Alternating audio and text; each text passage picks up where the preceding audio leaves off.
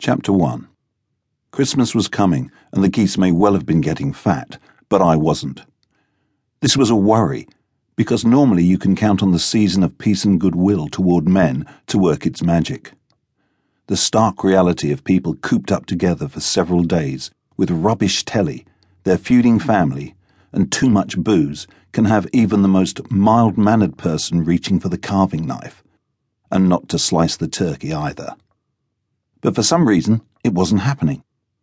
I was expecting the usual rush of vengeful partners wanting me to go into overdrive during the office party period, but it seemed so far that everybody was making a concerted effort to keep it in their pants. Maybe it was the recession, but whatever the reason, the Ryan Kyd Private Investigations Agency was feeling the pinch. I was trying to think up a tactful way of telling my associate Carly that her Christmas bonus was about as likely to arrive in her pay packet as Santa Claus was to come down the chimney when I heard a huge kerfuffle on the stairs outside. Carly was barking orders at some poor schmucks, and it sounded like they were dragging something large and cumbersome up to the office. My heart sank. I had a shrewd idea what it was. I'm not a detective for nothing. I decided to preempt matters and open the door. I wish I hadn't. Carly was wearing a bright red Santa hat and directing Jason and Ravi, two ride Herberts who ran a stall in the street market outside, in their attempts to haul a large Christmas tree up the stairs. Okay, Carly looked cute as hell, but then Carly is the kind of girl who'd have looked cute even if she was wearing a bin bag and a sou'wester. She is bright as a button, but sees it as her life's mission to point out my failings, both as a boss and as a human being. I'm always on the point of firing her, but somehow I haven't yet managed to find the right moment. I've got an awful feeling that I never will.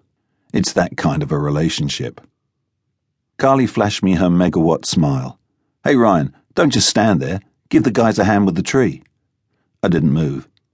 Instead, I loomed over them as grim faced as the ghost of Christmas yet to come. Forget it, Carly. We need a flaming Christmas tree like an extra hole in the head. I looked past her at Jason and Ravi. Sorry, guys, there's been a mistake. We don't need one of your hooky trees. You can take it back to the lorry you nicked it from right now. Jason and Ravi stopped and stared up at me. Then they switched their gaze to Carly. Their stone hard little eyes melted when she grinned at them.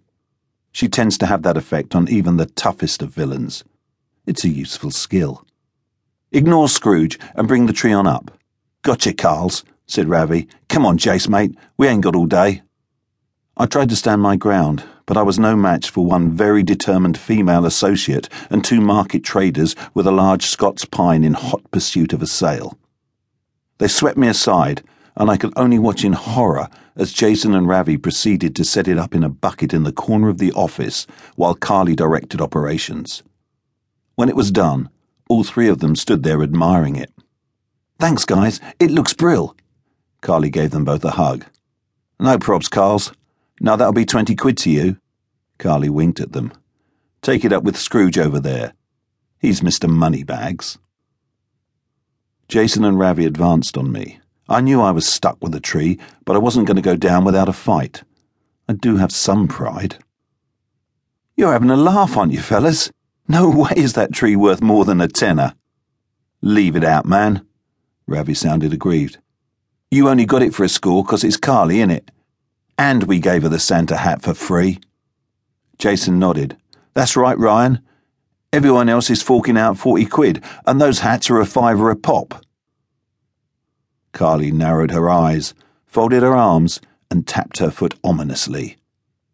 I recognized the danger signs and caved in before I got a tongue lashing. Ravi trousered the dosh and wished us both a cheery Merry Christmas before he and Jason legged it off back down the stairs. I knew that as soon as they hit the street, the story would be all over Deptford Market of how the delectable Carly, the girl all the traders, and not only the male ones, lusted after, had a right killjoy for a boss. It's a cross I have to bear. But if I thought this was shaping up to be a quiet Christmas, then I couldn't have been more wrong.